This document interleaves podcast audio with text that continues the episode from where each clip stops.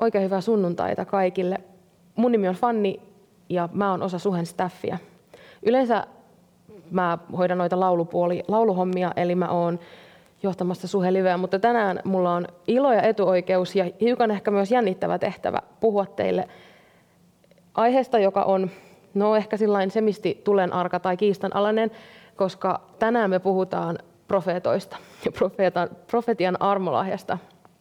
Mulla on puhuttu nyt kolme vai neljä viikkoa, kuka näitä laskee, viisitahoisesta palveluvirasta. Ja tänään vuorossa on profeetat. Ja niin kuin just no, tuo Efesolaiskirjeen neljäs luku, jossa luetellaan nämä viisi palvelutehtävää, profetta on yksi niistä. Joku siellä kysyy, että onko profeettoja enää ja tarvitaanko profeettoja enää. Mä toivon, että mä tänään voin puhua ja vastata sun tähän kysymykseen. Ja itse asiassa mä vastaan sulle jo nyt, profeettoja on ja profeetoita tarvitaan. Mä toivon, että mä voin tänään rohkaista sua etsimään profetian armolahjaa, ehkä vähän ymmärtämään profetaalisuutta ja ää, pikkasen ehkä arvostamaan sitä, jos sä koet, että se on vierastaa jotain, mitä sä et ymmärrä. Ja jos sulla on profetian armolahja, niin erityisesti Suoma haluan tänään rohkaista ää, nousemaan esiin. Aloitetaan Jumalan sanasta. Ensimmäinen kirje korinttilaisille, luku 14, jakeesta yksi eteenpäin. Pyrkikää rakkauteen, mutta tavoitelkaa myös henkilahjoja ennen kaikkea profetoimisen lahjaa. Kielillä puhuva ei näet puhu ihmiselle, vaan Jumalalle. Kukaan ei ymmärrä häntä, hengen valtaamana hän puhuu salaisuuksia. Mutta se, joka profetoi, puhuu ihmisille. Hän rakentaa, kehottaa ja lohduttaa. Muistakaa nämä, rakentaa, kehottaa, lohduttaa. Toivoisin teidän kaikkien puhuvan kielillä, mutta vielä mieluummin toivoisin teidän profetoivan – Profetoiva on arvokkaampi kuin kielillä puhuva, ellei tämä sitten osaa myös tulkita puhettaan niin, että se koituu seurakunnan parhaaksi. Mitä hyötyä minusta on, veljet, jos tulen luoksenne ja vain puhun kielillä, enkä välitä mitään ilmestystä tai anna tietoa, profetiaa tai opetusta? Samoinhan on elottomien soittimienkin laita, vaikkapa huilun tai lyyrän. Miten huilulla tai lyyralla soitettu sävelmä voidaan tuntea, elleivät sävelet erotu toisistaan? Ja jos sotaturvesta lähtee epäselvä ääni, kuka valmistautuu taisteluun? Sama koskee teitäkin. Ellette puhu selvää kieltä, kuinka teidän puhettanne voidaan ymmärtää? Sananne haihtuvat taivaan tuuliin. Ja sitten vielä jae 12. Kun te nyt kerran tavoittelette henkilahjoja eli armolahjoja, pyrkikää saamaan niitä runsain määrin seurakunnan rakentamiseksi. Vanhan testamentin aikana vain profeetat, jos muistetaan Jesaja, Jeremia, Hesekiel jne, vain he kuulivat suoraan Jumalan ääntä. Mutta mehän nyt eletään uuden liiton aikakautta, eli Jeesuksen risti, Jeesuksen ylösnousemus tarkoittaa ää, uuden liiton aikaa. Meillä on annettu pyhä henki, mikä tarkoittaa, että jokainen, jossa on pyhä henki, kuulee Jumalan ääntä. Mutta on myös erityisiä armolahjoja, joita Jumala haluaa käyttää seurakunnan rakennukseksi. Jumala haluaa toimia jokaisen hänen uskovan kautta ja jokaisessa hänen uskovassa. Ja me itse voidaan ajatella, että nämä erilaiset armolahjat ja kutsut, ne on niin kuin toisiaan täydentäviä palasia, niin kuin palapeli. Kaiken tavoitteena, oli sun armolahja sitten kielellä puhuminen, profetoiminen tai tiedonsanat tai mikä tahansa, niin kaiken tavoitteena on kirkastaa Kristusta. Kaiken tavoitteena on kirkastaa hänen nimeään. Kaiken tavoitteena on viedä maailmaan evankeliumi. Myös kaikkien, kaiken tavoitteena on rakentaa kristittyjen yhteyttä. Kaikkien armolahjojen ja kutsujen syvänä ää, motivaationa ja moottorina tulee olla rakkaus, jonka Jeesus meissä saa aikaan. Eli kuten myöskin ensimmäisessä korintolaiskirjeessä luvussa 12 sanotaan, Armolahjoja on monenlaisia, mutta henki on sama. Myös palvelutehtäviä on monenlaisia, mutta Herra on sama. Jumalan voiman vaikutuksia on monenlaisia, mutta hän, joka meissä kaikissa kaiken vaikuttaa, on sama. Hän antaa hengen ilmetä itse kussakin erityisellä tavalla, yhteiseksi hyödyksi. Yhden ja saman hengen voimasta toinen saa kyvyn jakaa viisautta, toinen kyvyn jakaa tietoa. Toiselle sama henki suo uskon voiman, toiselle parantamisen lahjan. Joku saa voiman tehdä ihmeitä, joku profetoimisen lahjan, joku kyvyn erottaa eri, eri henget toisistaan, joku kielellä puhumisen lahjan, joku taas kyvyn, kyvyn tulkita tällaista puhetta. Kaiken tämän, kaiken tämän saa aikaan yksi ja sama henki, joka jakaa kullekin omat lahjansa niin kuin tahtoo. Profeetan armolahja on ehkä sellainen, missä me voidaan ihan vaikka lähivuosikymmeninä nähdä isoja väärinkäytöksiä. Profetian armolahja on jotakin, minkä avulla on valitettavasti manipuloitu ihmisiä, satutettu ihmisiä. Sen, sen avulla on aikaan saatu valtavia pettymyksiä ihmisiin ja Jumalaan. Mä toivoisin tietenkin, että näin ei ole, mutta valitettavasti näin on. Profetia on tosi monimuotoinen ja tosi vastuullinen lahja. Ja mä en halua huijata teitä ja sanoa, että, että tämä olisi jotenkin yhdentekevä helppo asia, vaan profetiaan liittyy aika iso vastuu. No mikä tämä profeetta tai profetian armolahja on ja mitä se ei ole? Profeetta on henkilö, jolle Jumala puhuu suorilla, selvästi ymmärrettävillä sanoilla. Ja tosiaan, niin kuin tässä me luettiin kolossalaiskirjassa, niin äh, korintolaiskirjassa, niin se on niin kuin Paavalin mielestä kaikkein arvokkain armolahja. Ja niin kuin hänen mukaansa kaikkien uskovien tulee tavoitella erilaisia armolahjoja, etenkin profetoimista. Profeto, profetoiminen voi olla monenlaista. Se voi olla niin kuin uutta elämää herättävää julistusta.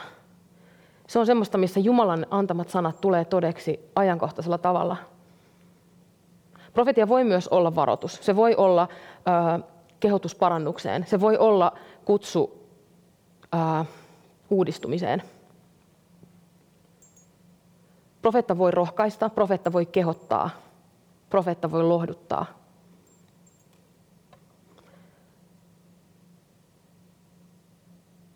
Profetta voi toimia seurakunnassa suunnannäyttäjänä, jonka kautta Jumala ohjaa seurakuntaa fokusoitumaan niihin asioihin, mihin Jumala sillä hetkellä meitä kutsuu keskittymään. Ja kuten sanoin, profeetan vastuu on tosi suuri, koska väärät profetiat, ne voi viedä täysin harhaan. Mä puhun niistä vähän ehkä myöhemmin.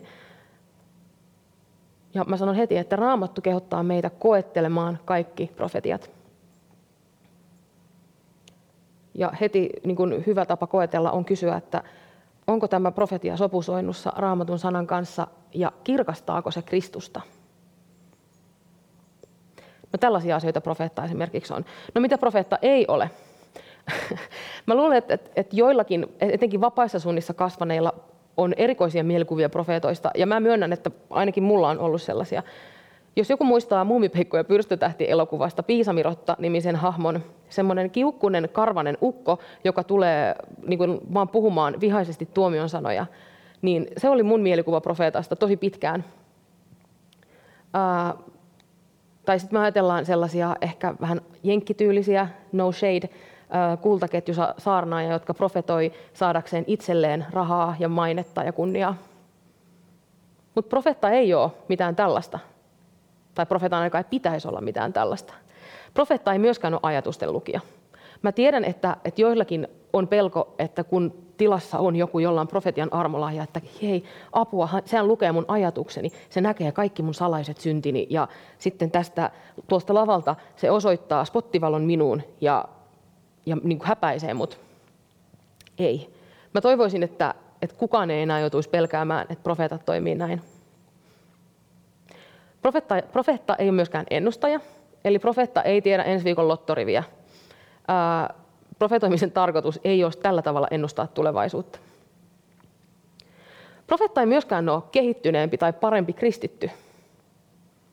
Ei ole kyse siitä, että hän olisi pyhityselämässään jotenkin pidemmällä kuin kukaan muu ja parempi ihminen kaikin tavoin. Ei. Profetta on aivan yhtä keskeneräinen ja syntinen kuin kuka tahansa meistä. Esimerkiksi vanhan testamentin profeetoista me nähdään, että siellä oli aivan tavallisia ihmisiä, kaiken maailman viikunafarmareita. Jumala kutsuu tavallisia ihmisiä, arjen ihmisiä omaan käyttöönsä.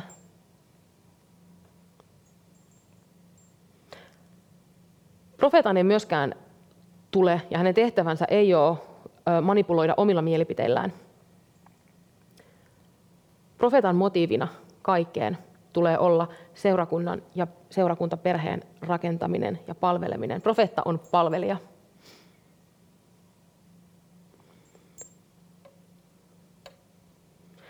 Mä tosiaan tänään en aio puhua semmoisista raamatun ilmestysprofetioista, joita me vanhassa testamentissa voidaan lukea, koska aika ei riittäisi mun rakkauskirjeelleni kaikille vanhan testamentin profeetoille, joten pysytellään nyt uudessa liitossa. Uudessa testamentissa puhutaan aika paljon profeetoista ja myöskin niistä vanhan testamentin profetioista. Jeesus monta kertaa sanoi olevansa se, josta, josta profetoidaan ja on profetoitu. Ja sitten niin kuin myöhemmin kaikki apostolit komppaa. Mä en tiedä, miksi mä tein tämmöisen rumpu, rummutusliikkeen käsillä.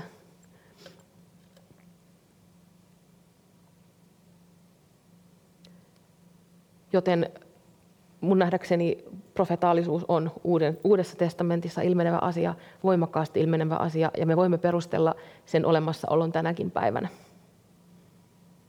No mitä profeetta sitten tekee seurakunnassa? Tämä on hyvä kysymys, koska profeetta voi tehdä kaikenlaista ja paljon. Ideaalitilanteessa profeetta kirkastaa Jeesusta ja kääntää katseen häneen. Profeetan tehtävä on ohjata seurakuntaa olemaan yhtä jatkuvassa yhteydessä. Viime aikoina todella monet mun ympärillä olevat ää, profetaalisen armolahjan omaavat ihmiset ovat puhuneet yhteydestä. Mä en usko, että se on millään muotoa sattumaa, vaan se on jokin, mitä Jumala haluaa just tänä aikana meille puhua. Olkaa yhtä, olkaa yhtä, olkaa yhtä. Tai niin kuin ensimmäisessä Pietarin kirjeessä luvussa neljä, ja sen täältä kaivan. Sanotaan ensimmäinen Pietarin kirje, luku 4 ja 10. Tämä ei sinänsä koske profeettoja, vaan tämä koskee kaikkia meistä. Palvelkaa kukin toistanne sillä armolahjalla, jonka olette saaneet Jumalan moninaisen armon hyvinä haltioina. Tämä koskee myös profeettoja. Meidän tehtävämme on palvella. Profeetta voi myös opettaa kaikkia kuuntelemaan Jumalan ääntä. Hän voi korjata ja ohjata totuuteen. Ja profeetan, tai siis seurakunnan johtajien kannattaisi kuunnella heidän luotettujen profeettojen ääntä. Profeetta on henkilö, joka, joka näkee ehkä hiukan pidemmälle Jumalan, ää, Jumalan kutsua ja Jumalan tietä, koska Jumala on tarkoittanut näin. Profeetta on tavallaan se tyyppi, joka, jos ajatellaan vanhan ajan näitä, mitä nyt on, segelboat, purjelaivoja, jossa siellä maston korissa istuu yksi tyyppi, joka huutaa, että maata näkyvissä. Profeetta on vähän vastaava tyyppi, eli hän näkee hiukan kauemmas kuin se ruoria pyörittävä kapteeni. Ja ilman tätä tyyppiä laiva on vaarassa, koska he ei näe edessä olevia esimerkiksi jäävuoria.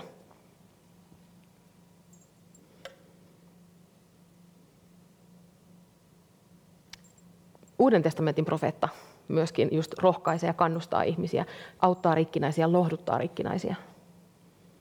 Profetta rukoilee. Ja mun henkilökohtainen rukoukseni on, että me saatais, meidän seurakunnassa saisi olla rukoilevia profeettoja, jotka rukoilee sisartensa ja veljensä puolesta. On ihan mieletön etuoikeus, että on olemassa ihmisiä, jotka, jotka näkee tarkasti ja kuulee Jumalan ääntä ja voi auttaa toisia löytämään oman paikkansa, oman virkansa ja oman armolahjansa. Eikö mun tapauksessani mulla ei välttämättä olisi aavistustakaan siitä, mitä mun armolahjat on, ilman niitä profetaalisia tyyppejä, jotka on tulleet sanomaan mulle vuosia sitten, että hei, Jumala puhui mulle, että tämä olisi sun armolahja ja sussa on tämä. Esimerkiksi profetaalisuuden kanssa itse asiassa armolahja, jota mä vastustin pitkään ja hartaasti. Mä muistan, kun ensimmäisen kerran ihan teininä mulle on sanottu, että, että sulla on profetian armolahja, ja mä olin vaan, että juhohojaa, ei kiitos. Mä oon jopa joskus kirjoittanut päiväkirjaan, että minä en halua tätä. Mutta no, onneksi Jumala on lempeästi muuttanut mun mieleni. Jumala ei koskaan pakota meitä mihinkään. Mä olisin voinut kieltäytyä, mutta lopulta mä ymmärsin, että, että se kannattaa. Ja mä oon saanut kokea, miten se armolahja, jonka Jumala on mulle antanut, on rakentanut paitsi mua itseäni, niin se on rakentanut myös seurakuntaa. Ja se on todella suuri siunaus ja suuri ilo. Ja mä toivoisin, että mä itse voisin olla auttamassa muita löytämässä heidän armolahjat. Ja mun täytyy nyt heti myöntää, mä en ole ollut tekemässä niin. Mutta mä nyt teen tässä julkisesti parannusta ja, ja sanon, että jatkossa haluan olla löytämässä ihmisten vahvuuksia ja armoituksia. Ja itse asiassa usein seurakunnat, jossa itse asiassa kaikki nämä viisi palvelutehtävää mutta on vähän hajallaan, ei oikein ole toiminnassa, mutta etenkin seurakunta, jossa profeetia ei toimi, on usein vähän hajanainen ja vähän suunnaton. Oletko sä kokenut viime vuosina suunnattomuutta, semmoista ihmeellistä äh, hämmennystä, että mitä tapahtuu, mihin me ollaan menossa, missä, mitä kaikki on. Kaikki tuntuu sekavalta ja sotkuselta. Ja mä voisin sanoa, että, että yksi syy sille on se, että profetian armolahja ei ole toiminut sillä tavalla, kun se olisi voinut toimia. Mä en sano, että profeetat, profeetat on tietoisesti vaiennettu esimerkiksi suheseurakunnassa. En mä usko siihen. Mutta jostain syystä profeetat on vaiennettu tai he ovat vaientuneet. Ja se on tuonut mukanaan sekaannusta. Se on tuonut mukanaan sitä, että muurin vartijat ei ole ollut paikallaan, koska profeetan tehtävä on myöskin vartioida seurakuntaa. Ei siis sillä, että me vartioidaan toisia seurakuntalaisia, vahditaan ja vahdataan, että mitä te teette, vaan kyse on ää, hengellisessä mielessä valvomisesta.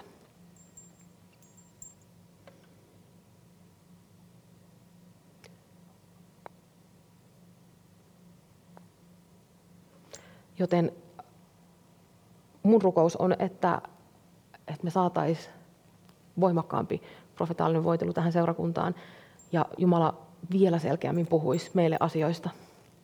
Mihin suuntaan mennä, mihin suuntaan ei kannata mennä. Joskus nämä asiat on rankkoja, joskus ne on rajuja, mutta me voidaan lukea raamatusta, että Jumalan äänen kuunteleminen kannattaa. Se on aina sen arvosta.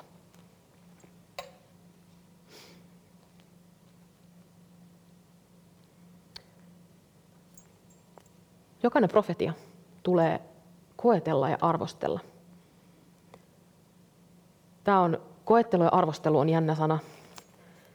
Ja nimenomaan profetia tulee koetella ja arvostella. Profeettaa ei ehkä samalla tavalla tarvitsisi arvostella, ainakaan kauhean inhottavasti. Esimerkiksi ensimmäisessä tessalonikalaiskirjeessä mä käytän tätä analogista raamattua ja nyt mä oon ihan sekaisin. Ensimmäisessä Tessalonikalaiskirjeessä luussa 5, jakeessa 21. Paavali kirjoittaa, älkää sammuttako henkeä, älkää väheksykö profetoimisen lahjaa, koetelkaa kaikki ja pitäkää se, mikä on hyvää. Ja monessa muussakin kohtaa raamattua kehotetaan koettelemaan kaikki profetiat. Profetian on oltava linjassa sanan kanssa. Mä sanoin sen kerran ja mä sanon sen uudestaan ja mä sanon sen varmaan vielä kolmannen ja neljännenkin kerran. Profetian on oltava linjassa Jumalan sanan kanssa. Profetian primusmoottor on pyhä henki, joka auttaa sanoittamaan, joka, joka sen profetian antaa profeetan sydämelle. Niin kuin toisessa Pietarin kirjeessä sanotaan luvussa 1 jakeessa 20 ja 21. Ennen muuta teidän on oltava selvillä siitä, etteivät pyhien kirjoitusten ennustukset ole kenenkään omin neuvoin selitettävissä. Yksikään profetaalinen sana ei ole tullut julki ihmisten tahdosta, vaan ihmiset ovat puhuneet pyhän hengen johtamina sen, mitä ovat Jumalalta saaneet. Tässä ei ole kyse ihmisen tahdosta ja ihmisen ajatuksista, vaan Jumalan ajatuksista ja tahdosta.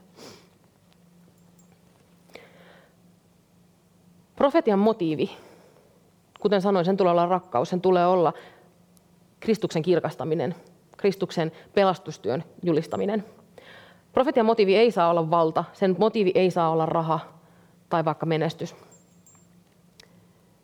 Ja tämä on nyt ehkä se hankala osuus, koska mä väitän, että suuri osa meistä profetaalisista tyypeistä on ainakin kerran elämässään syyllistynyt tähän. Profetian ei tule sekoittaa omia fiiliksiä, omia mielipiteitä, profetaalisuus ei ole poliittinen vipuvarsi. Me puhutaan, alla vapaispiireissä puhutaan tämmöisestä, käytetään tämmöistä termiä kuin astian maku. Ja se voi olla huvittava, mutta siinä on vinha perä. Me, jotka ollaan astioita, meistä tulee aina vääjäämättä makua. Mutta se, että onko se maku mun kielenkäyttö tai joku sellainen tavallaan minun personassani oleva harmiton ulkonainen asia, vai onko se maku esimerkiksi mun mielipiteet ja mun tunteet ja mun pelot ja mun katkeruus. Tosi monet menee tässä pieleen ja alkaa profetoida omia tuntemuksiaan. Ja se on erittäin mahdollista tämmöisenä aikana, jossa me nyt eletään. Tämä aika on hämmentävää, tämä aika on sekavaa, tämä aika on ehkä vähän pelottavaa ja kuumottavaa. En ihmettele yhtään, että omat fiilikset ottaa joskus vallan. Se henkinen ja hengellinen ilmapiiri, jossa me eletään, niin se vaikuttaa tosi voimakkaasti profetaalisiin tyyppeihin, koska profetaaliset ihmiset on herkkiä. Joskus jopa raivostuttavan herkkiä, ainakin itse voin sanoa olevani, mutta, mutta me ollaan semmoisia tuntosarvet pystyssä olevia ihmisiä koko ajan. Ja kaikki nämä asiat vaikuttaa meihin.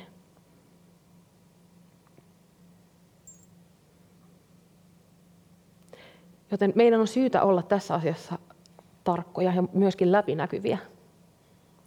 Myöntää se, että joskus fiilikset vaikuttaa meihin. Ja monet siis tällaiset fiilissanomat, ne kuitenkin tarkoittaa hyvää, mutta valitettavasti ne on silti vääriä.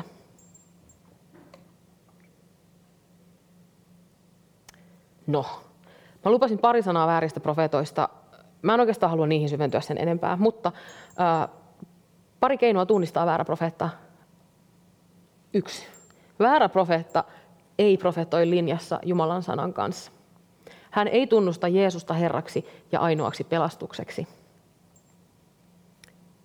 Kaksi. Väärä profeetta ei kestä profetioidensa arvioimista tai arvostelua. Jeesus itse puhuu, että lopun aikoina, eli ehkä nyt oikeastaan me eletään lopun aikoja tavalla tai toisella. Jeesus itse on sanonut, että vääriä messiaita ja vääriä profeettoja ilmaantuu, ja he tekevät tunnustekoja ja ihmeitä johtaakseen, jos mahdollista, valitut harhaan. Pitäkää siis varanne. Minä olen ennalta ilmoittanut teille kaiken. Ihmeet ja merkit ei ole siis vielä niin kuin todistus siitä, että profeetta on Jumalasta lähtöisin oleva tai että profetia on Jumalasta. Ja yksi tapa koetella arvostella profetiat on tietenkin paitsi tämä Jumalan sana ja Jumalan sanan linssi. Mutta kun tämä linssi on käytetty, niin seuraava tapa koetella sana on siirtyä sen profetian hedelmään. Ja aiheut, hedelmä, hedelmä näyttää toiseksi niin, että aiheuttaako tämä profetia minussa pelkoa tai ahdistusta. Profetia voi, ja sen joskus tuleekin aiheuttaa minussa synnintuntoa. Mutta synnintunto on eri asia kuin syvä ahdistus, toivottomuus ja pelko. Toki me, meille, jotka eletään tämmöisessä postmodernissa jälkitotuudellisessa ajassa, se synnintuntokin voi tuntua tosi vieraalta ja se voi tuntua sellaiselta, että nyt se profeetta siellä syyllistää. Ei. Mutta jos profetia aiheuttaa minussa silkkaa epätoivoa, niin sen voi kyseenalaistaa, että onko tämä Jumalasta. Jumala ei halua aiheuttaa lapsissaan epätoivoa. Profetioiden tarkoitus, kun Jumalan tarkoitus meille ei ole se, että me lamaannutaan. Profetioiden tarkoitus ei ole lytätä eikä pelotella. Profetian tulee rohkaista. Sen tulee viedä lähemmäs Jumalaa. Sen tulee kehottaa meitä etsimään Jumalan kasvoja. Profetian pitää lohduttaa. Sen pitää auttaa kulkemaan eteenpäin, kehottaa luottamaan Jumalaan – ja etsimään hänen läsnäoloaan.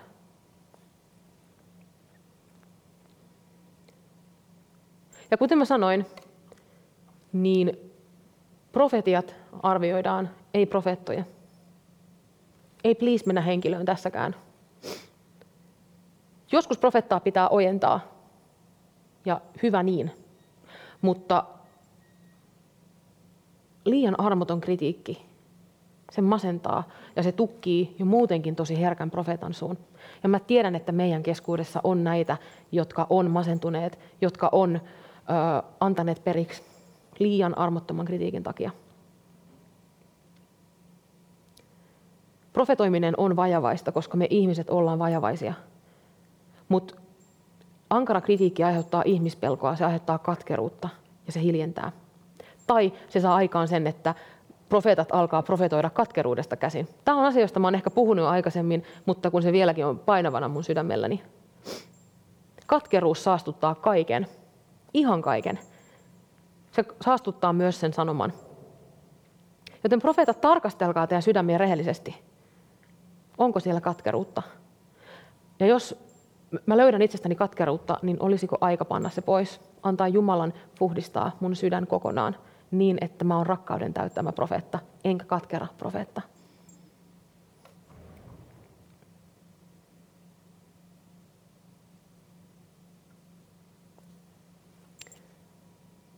No miten semmoisen profetian, millä tavalla se toimii, miten niitä saadaan? Ja keinot on monet. Profetia voi tulla yksittäisenä sanana tai ydinlauseena. Joskus se voi olla semmoinen, nämä on nyt vaikeita asioita vähän kuvailla sanallisesti. Se voi olla voimakas tuntemus, joka vaan tulee niin kuin sydämeen tai mieleen. Ja no mistä, miten erottaa oman fiiliksen ja pyhän hengen? Jokainen, joka tietää on kokenut pyhän hengen kosketuksen ja miten pyhä henki toimii minussa, tietää sen eron. Ja jos et sä ole vielä kokenut pyhää henkeä, niin mun rukous tänään on, että sä saisit pyhän hengen, niin kuin, joka, joka kuuluu jokaiselle, joka on Jeesuksen seuraaja. Profetia voi joskus olla ihan semmoinen straight up ilmestys. Eli mieleen tulee joku kuva. Joskus se voi olla korvin kuultava sana tai korvin kuultavia, kuultavaa puhetta. Joskus ilmestys tai se profetia tulee raamattua lukiessa, mikä kertoo ainakin mulle siitä, että raamattu on elävä tänäkin päivänä. Joskus profetia tulee unessa. Joskus se tulee kokonaisuutena, joskus se tulee pelkkänä ydinajatuksena, joka alkaa sitten jäsentyä, kun sitä puhuu tai kirjoittaa ylös. Täällä korintolaiskirjassa Paavali kirjoittaa järjestykset seurakunnan kokouksissa. Ja mä tähän kohtaan haluan sanoa, että mä pidän siitä, miten Jumala on järjestyksen Jumala. Niin kuin jakeessa 33 sanotaan, 1 kor 14, Jumala ei ole epäjärjestyksen, vaan rauhan Jumala. ja siellä sanotaan näin. Mitä tämä siis tarkoittaa, veljet? Kun kokoonnutte yhteen, jokaisella on jotakin annettavaa. Laulu, opetus tai ilmestys, puhe, kielillä tai sen tulkinta. Kaiken on tapahtuva yhteiseksi parhaaksi.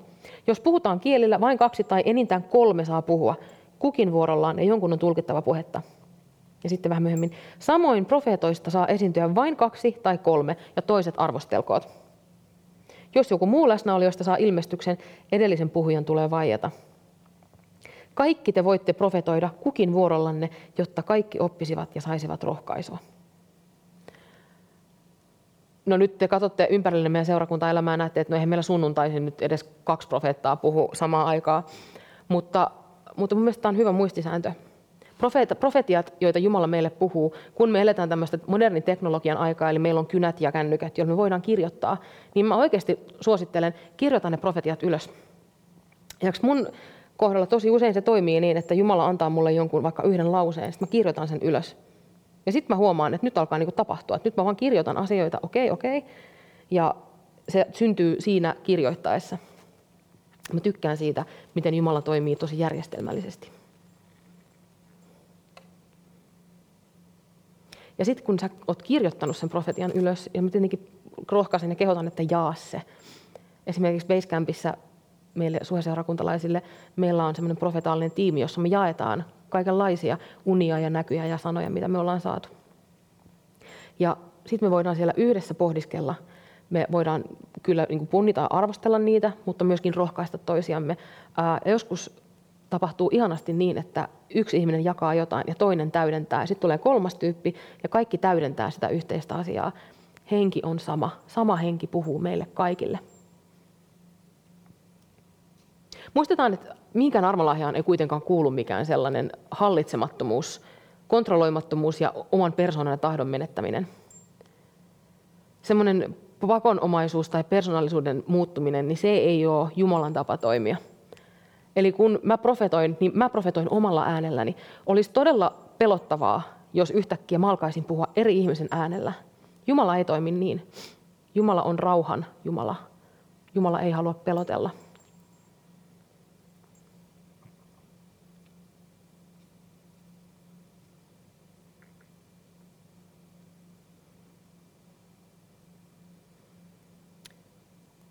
Olisi tosi paljon asiaa puhuttava tästä profetoimisesta ja mä ymmärrän, että tämmöiseen mä oon varmaan ihan tosi pitkään jo puhunut, ei pysty mahduttamaan kaikkea.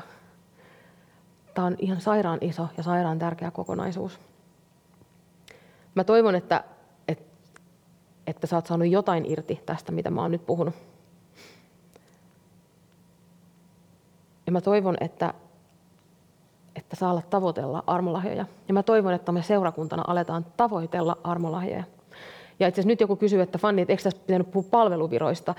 Olet oikeassa. On eri asia puhua profetian armolahjasta ja profeetan virasta. Mutta koska tämä asia on meidän seurakunnassa niin kesken, jos me nyt ihan rehellisiä ollaan, niin mä, mä itse ajattelen ja koen, että meidän täytyy lähteä nyt hiukan täältä perusasioista ja ruohonjuuritasolta liikkeelle. Eli mitä se profetoiminen edes on? Miten se näkyy meidän seurakunnassa? Meidän seurakunnassa on profetaalisia ihmisiä ja mä uskon, että tulee olemaan vielä enemmän. Mä uskon, että profetaalisuudesta tulee päivä päivältä enemmän meidän seurakunnan arkea. Ei missään muotoa arkista, mutta osa meidän arkea ja osa meidän toimintaa. Että profetaaliset äänet on tärkeitä ääniä, joita me kuunnellaan. Ei sen takia, että nämä nämä profetaaliset ihmiset olisi yhtään sen parempia, vaan koska heissä on Jumalan armolahja, jota Jumala haluaa käyttää myös tässä ajassa.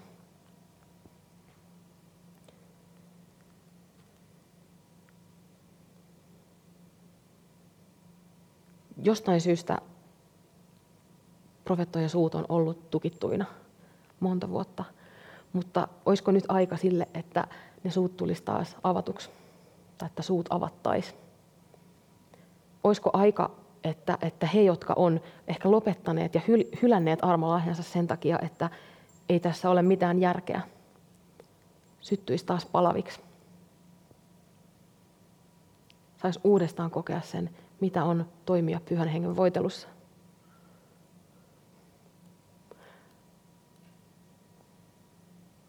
Oisko aika, että profeetat nousee?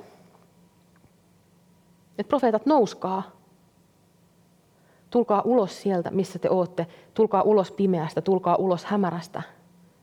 Tulkaa ulos häpeästä. Tulkaa ulos yksinäisyydestä. Profeetat, nouskaa ja olkaa kirkkaita, olkaa rohkeita, jättäkää pois kaikki, mikä painaa teitä. Antakaa Jeesuksen riisua pois jokainen taakka, jokainen kuorma parantaa jokainen haava ja oikein upottaa teidät hänen rakkautensa, hänen armoonsa, hänen pyhään henkeensä. Mä sanon rohkeasti, että on uuden profetaalisen voitelun aika.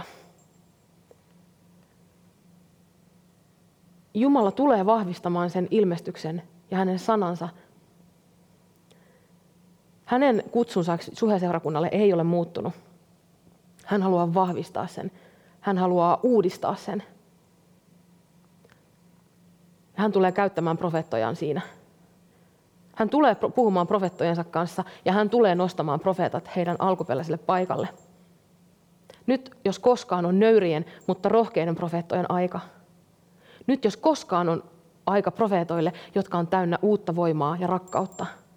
Me tarvitaan rakkauden, me tarvitaan sanan, me tarvitaan toivon ja voiman täyttämiä profeettoja. Ei enää rikkinäisiä, vihaisia, katkeria, pelkoon ja su- suunnattomuuteen juttuneita profeettoja – Rikkinäisten ja rakkaudettomien profeettojen aika on ohi. Jeesuksen nimessä sen aika on nyt ohi.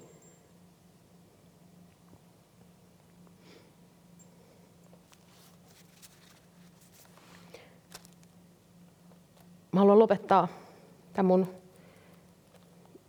en tiedä kuinka kauan mä nyt olen puhunut.